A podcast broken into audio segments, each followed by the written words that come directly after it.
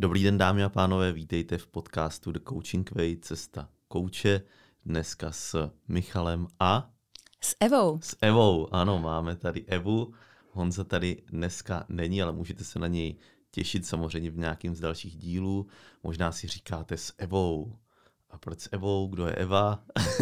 Eva je naše nová kolegyně. Eva se k nám přidala a bude s náma učit a, a mentorovat. A Evo, možná uh, dám prostor tobě, aby se uh, představila, co s náma všechno uh, budeš podnikat.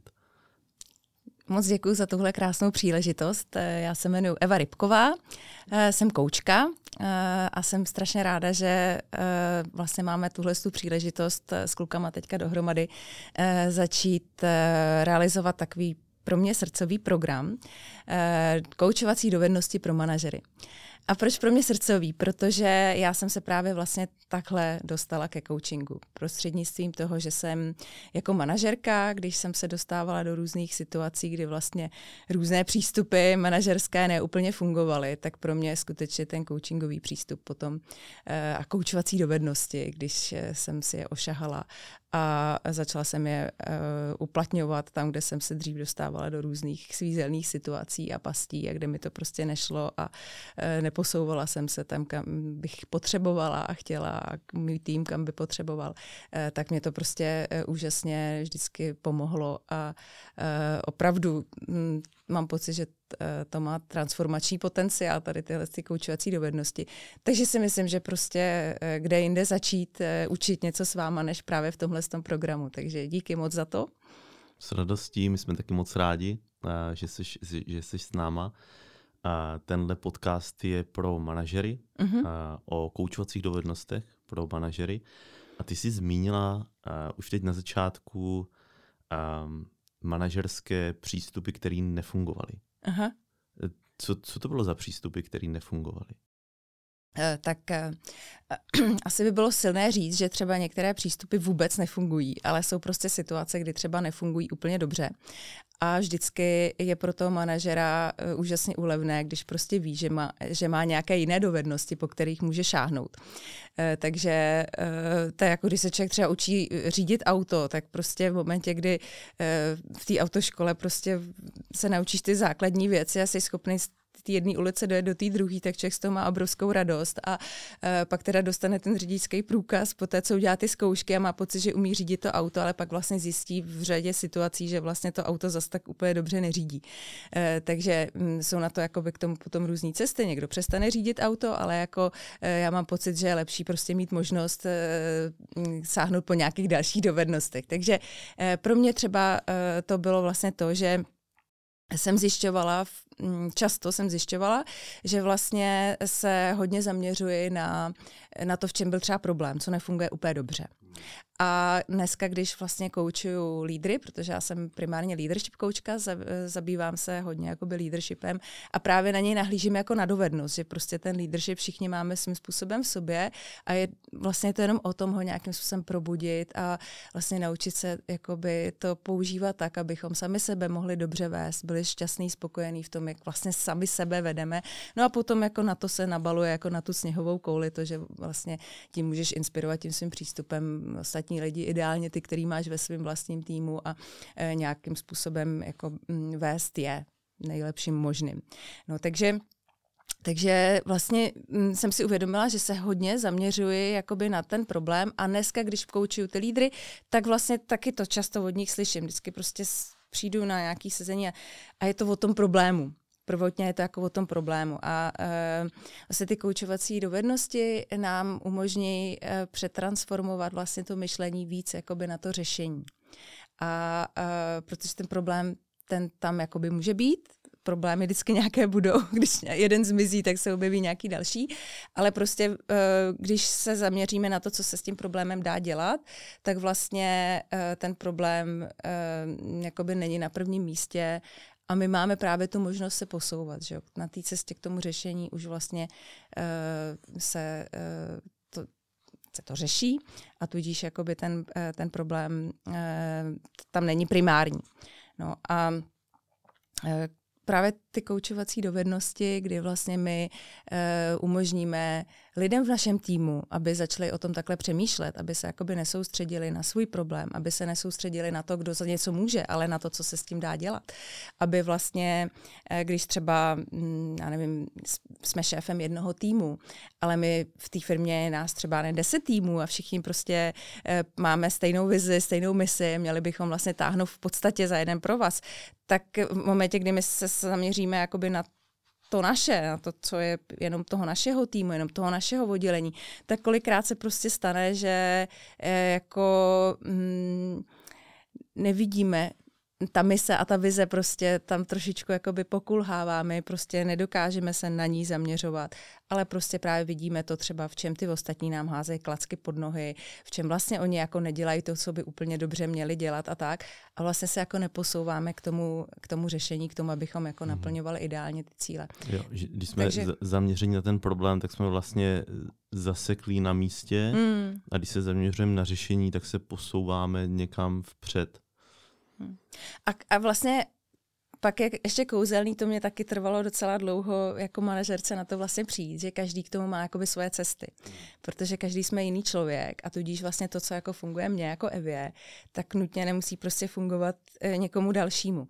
A vlastně e, ty koučovací dovednosti, koučovací přístup, jakoby nám, jako když jsme ten šéf, ten manažer, tak nám vlastně dává e, tu možnost umožnit těm lidem, aby si vlastně k tomu cíli, který teda my nějakým způsobem zvědomíme, oni nacházeli ty svoje cesty, ty, které jsou jakoby pro ně nejlepší. Hmm. To je super. A pak třeba přijdeme na to, že tady tenhle člověk vlastně se nehodí přesně na tady tohle a koučujeme ho, zjistíme, že on je dobrý tady v tomhle, mm-hmm. tak mu tam dáme víc prostoru a tak dále a na, vůbec bychom na to nepřišli. Přesně tak. Když bychom tlačili, hele, tohle, takhle, tohle dělej, mm-hmm. jo, to je ta velká síla toho. Mm-hmm. No.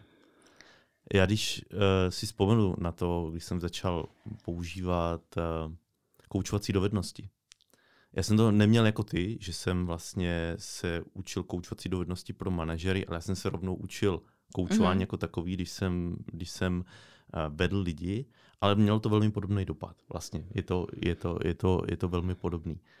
Tak uh, já jsem uh, vlastně narazil na něco, čemu se říká situační vedení. Mm-hmm. A je to takový krásný model, který vám tady přiblížíme, abyste chápali, jakým způsobem to koučování zapadá do celého toho rámce vedení lidí. Jo. A když přijde nový člověk a dejme tomu, že juniorní k vám do týmu, vlastně neví nic o firmě, vlastně nemá zkušenosti, mm. Tak tam jsou taky čtyři kvadranty v tom situačním vedení. Jo, a někde to je mají různý pořadí, ale my to, my to popisujeme následujícím způsobem. Ten první kvadrant je, že to je řízení, že on neví vlastně nic, potřebuje trochu silnější vedení, potřebuje říct, takhle se to dělá, tohle dělej, teď tohle je prostě tvůj cíl, jo, dávat jako často zpětnou vazbu, mm-hmm. jo, a pár třeba dva, tři měsíce ten člověk je tady v tomhle řízení, kdy ho, kdy ho řídíme. Pak přijde mentorování, kdy on už jako ví, co má dělat, ví trošku, jak to chodí a chodí a ptá se. Jo? A my říkáme, hele, u nás se to dělá takhle, nebo já bych to udělal takhle, popřemýšlej si nad tím, co bude nejlepší v tuhle, v tuhle situaci. Snažíme už se nějakým způsobem aktivovat toho mm-hmm. jeho vlastní přemýšlení. A pak časem on už jako nabíde ty kompetence, anebo nějaký autonomie, anebo třeba um, už nějakým způsobem i po čase převýší tu naši specializaci, jo, a v tu chvíli už dává větší smysl ho koučovat, že přichází třeba s problémama, s, který, s kterýma, na který třeba my jsme nenarazili, a nebo ještě třeba nenabil ty takové autonomie a chci mu dát větší prostor, aby to bylo vyloženě na něm, tak už mu neříkám, jak bych to udělal a tak dále, ale dávám mu prostor hledat ty své vlastní cesty a to je prostě koučování, to je ten třetí. Mm-hmm. Jo? No a nakonec je delegování, že už to jako jo, předám mu to je, to, je to jeho a vlastně chodí za mnou akorát občas třeba na to koučování a tak dále. Tak jenom takhle na začátku jsme chtěli dát, nebo jsem si říkal, že bylo dobrý dát takový, jako, takový rámec, aby bylo jasný, v čem se nacházíme, protože mm-hmm. to, co jste třeba m, zažili, tak třeba mentorování, jo, že jste mentorovali toho člověka, nebo jste řídili toho člověka, nebo jste se třeba zkusili to delegovat. Třeba tolik ještě neznáte to koučování třeba, jo, ale chtěli jsme to, chtěl jsem to takhle, uh, takhle um, osvětlit. Uh, Evo, uh, když vlastně jsme tady i zmínili, že já jsem uh, vystudoval jako nejdřív na profesionálního kouče a ty jsi, ty jsi vlastně začala u těch manažerských dovedností, tak v čem je podle tebe rozdíl mezi těma dvouma přístupama? Jo? Učit se jako na profesionálního kouče a učit se koučovacím dovednostem jako manažer? tak eh, ten manažer eh, samozřejmě především potřebuje vést svůj tým. Takže to je vlastně jeho cíl. A jak si právě krásně tady vysvětlil, má vlastně k dispozici řadu cest, jak vlastně na to jít. A uh, tudíž vlastně pro něj, když uh, právě se dostane do té situace, kdy už tam má někoho relativně seniorního nebo někoho, kdo prostě už třeba přijde do té firmy s tím, že eh, nebo přijde na pozici, kde vlastně jakoby už se předpokládá, že vlastně uh, tolik toho přímého vedení nebo mentorování nebude prostě potřeba. Tak uh, aby vlastně ten manažer mohl takového člověka dostatečně zaujmout, eh, dát mu dostatek prostoru pro to, aby tam vlastně vůbec třeba chtěl v tom týmu být a tak dále, tak vlastně k tomu ta, eh, ty koučovací dovednosti jsou jako ideální třeba prostě motivační i eh, vlastně cesta, motivační, motivační prvek. No a samozřejmě může se stát, že takového manažera prostě potom to natolik osloví vlastně tahle ta práce eh, s těmi lidmi, protože vlastně zjistí, jak eh, úžasná je to cesta vlastně k objevování potenciálu každého prostě, že opravdu potom ty lidi se jako rozvinou způsobem, že si to člověk jako manažer kolikrát nedovedl prostě představit. Jako najednou mu tam prostě ten člověk opravdu jako roste před očima do, dovednostně a prostě kompetenčně a tak. A, a já vím, že teďka koučuju jednoho jedné firmě jednoho takového vrcholového manažera a on právě nevím, třeba říkal, hele, já nevím, jako já mám za chvíli pocit, že tady nebudu mít co dělat, jako jo, protože uh, ty lidi najednou prostě, najednou jako to všechno funguje a najednou oni za mnou přestali chodit a, a to vlastně před, uh, před třemi měsíci vlastně jsme začínali tím, že vlastně on byl jako v takovém tom mikromanagementu opravdu jako by měl pocit obrovského zahlcení. Uh, měl pocit, že ty lidi za ním chodí se vším vlastně, jo, jo a mm, bylo to jako pro něj těžké, nepředstavitelné, že by třeba něco vůbec jako delegoval jo, a tak dále. Takže takže třeba stává se to, že jo, stává se to, že manažery, já jsem vlastně tím ukázkou toho, že manažery to natolik osloví, že prostě se potom rozhodnou, že jakoby to je pro ně ta cesta a že se uh, vlastně od koučovacích dovedností pro manažery uh, potom um, třeba přihlásí do koučovacího výcviku a prostě jdou touhle s tou cestou jako naplno. A také spousta lidí, kteří vlastně berou tu cestu kouče jako svoji vlastní transformační cestu, že jo? takže e, absolvují výcviky a prostě sledují sami na sobě, kam se sami posunou ke šťastnému, úspěšnému životu a, a, a, a prostě třeba se potom věnují dále tomu vedení lidí, takže... Pro mě ten velký rozdíl je v tom, že mm, když jsem profesionální kouč, tak já jsem úplně jako mimo tu organizaci a nejsem v tom vůbec namočený nějak. Je to jednodušší mm-hmm. v tomhle.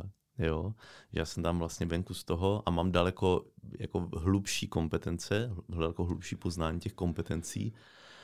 A když jsem, když jsem manažer, tak je to spíš často o tom, vždycky, když jako učíme ty manažerské dovednosti, takže jo, ty manažeři si ptají, no a jak jako často budou ty lidi koučovat, já vlastně nevím, nemám čas na to, abych jako koučoval, jako, jak když se setkám s koučem hodinu, to prostě čas nemá. Já říkám, hele, to tak nebude. To jako v 95, 8, 9% případů to bude tak, že ty jenom budeš dělat to stejné, co děláš, ale jinak. Že jenom jako, OK, budeš mít jeden na jednoho, ale budeš to dělat trošku jinak. Dáš víc prostoru tomu člověku, budeš se ho ptát na otázky. Jo, ono to aktivuje to jeho přemýšlení, více to přijme zodpovědnost. A, a, a vlastně budou to takové jako kousky. Jo, tady pět minut, tady sedm minut, tady dvě minuty na chodbě, tady minuta, ale tyhle malinký kousky, ve kterých použiješ ty koučovací dovednosti, tak nakonec v součtu udělají velkou změnu. Hmm. A děje se to tak jako průběžně u toho manažera, jo? Že, že používá ty koučovací dovednosti, prolne se to tím jeho stylem, zatímco u toho že jo, kouče profesionála, tak je to tak, že se potká s tím klientem třeba na hodinu a koučuje ho. Jo? Zatímco u toho manažera je to takový víc uh, prolnutý. Jo? Tak jsem to takhle jako řekla, aby bylo jasný, že prostě je to častý dotaz, jestli něco budu dělat navíc vlastně, když, uh, když budu umět koučovat. No, budete moct, uh, když budete chtít toho člověka koučovat, s ním dát jako separátní hodinu, kdy koučujete, ale většinou to skutečně bude tak, že to budou jenom takhle jako kdyby drobky. Jaká je s tímhle, Evo, tvoje zkušenost? No, moje zkušenost je, že naopak eh, ty lidi budou pracovat méně. Že prostě manažer eh, právě takový ten manažer, se kterým já se setkávám jako coach, když přijdu do firmy jako coach, tak je prostě z pravidla jakoby přehlcen, má to strašně moc, e, prostě ze všech stran se furt na něj něco valí a vlastně on jakoby vůbec neví, kde má začít, prostě furt strašně moc pracuje, očkrtává, ale furt tam jsou další a další věci. E, a najednou vlastně v momentě, kdy začne používat ty koučovací dovednosti, tak vlastně dává těm lidem přirozený prostor k tomu, aby oni za ním chodili méně, protože vlastně najednou oni spoustu těch věcí začnou o nich přemýšlet způsobem, který vlastně těmi koučovacími otázkami, těmi koučovacími dovednostmi, která ně aplikuje, vlastně jim jakoby implantuje do přemýšlení a oni vlastně najednou uh, přestanou tolik chodit. Oni prostě najednou jakoby m, přirozeně uh, budou chtít, aby více věcí na ně bylo delegováno a tudíž vlastně naopak uh, Není to tak, že by vlastně tím, že se to člověk naučí, že by musel dělat něco navíc, ale prostě uh, bude pracovat méně. A to svým způsobem v dnešní době, kdy prostě pořád přichází vlastně nové a nové úkoly, tak si myslím, že to je prostě zajímavá motivace pro hodně lidí co je taky velmi důležité, to se vracím k podcastu, který jsme natočili s Honzou o profesi budoucnosti, kdy, kde jsme říkali, a, že a vlastně dneska je ve firmách strašně důležitý, aby se ty rozhodnutí děli blíž k tomu, kde se vykonává ta mm-hmm. skutečná práce. Jo? Protože když máme například úplně jako, něko, jako linku nějakou, jo, a mezi tím je spoustu pater až, až někam nahoru, jo. A čím víc se to rozhodnutí bude dít, tím pravděpodobně horší bude. A když tam na ty lince bude liniový manažer, který uh, má tyhle dovednosti, tak on s těma lidma dokáže pracovat tak, aby vlastně udělali dohromady lepší rozhodnutí, protože ty hmm. lidi s tím pracují, oni ví, jak to, jak to, jak to funguje a tak dále a, a dohromady udělají daleko lepší rozhodnutí, než kdyby se to rozhodovalo někde, mm. uh, někde od stolu. A proto je i to super pro firmy, že ty firmy se stávají flexibilnějším a flexibilnější a dokážou se rychleji pohybovat předu, rychleji dělat uh, změny. Jo. Tak to je, to je další, další výhoda i, i pro jo, ty firmy. Super point. A ty jsi zmiňovala koučovací dovednosti. Co jsou vlastně ty koučovací dovednosti, které ty manažeři se naučí?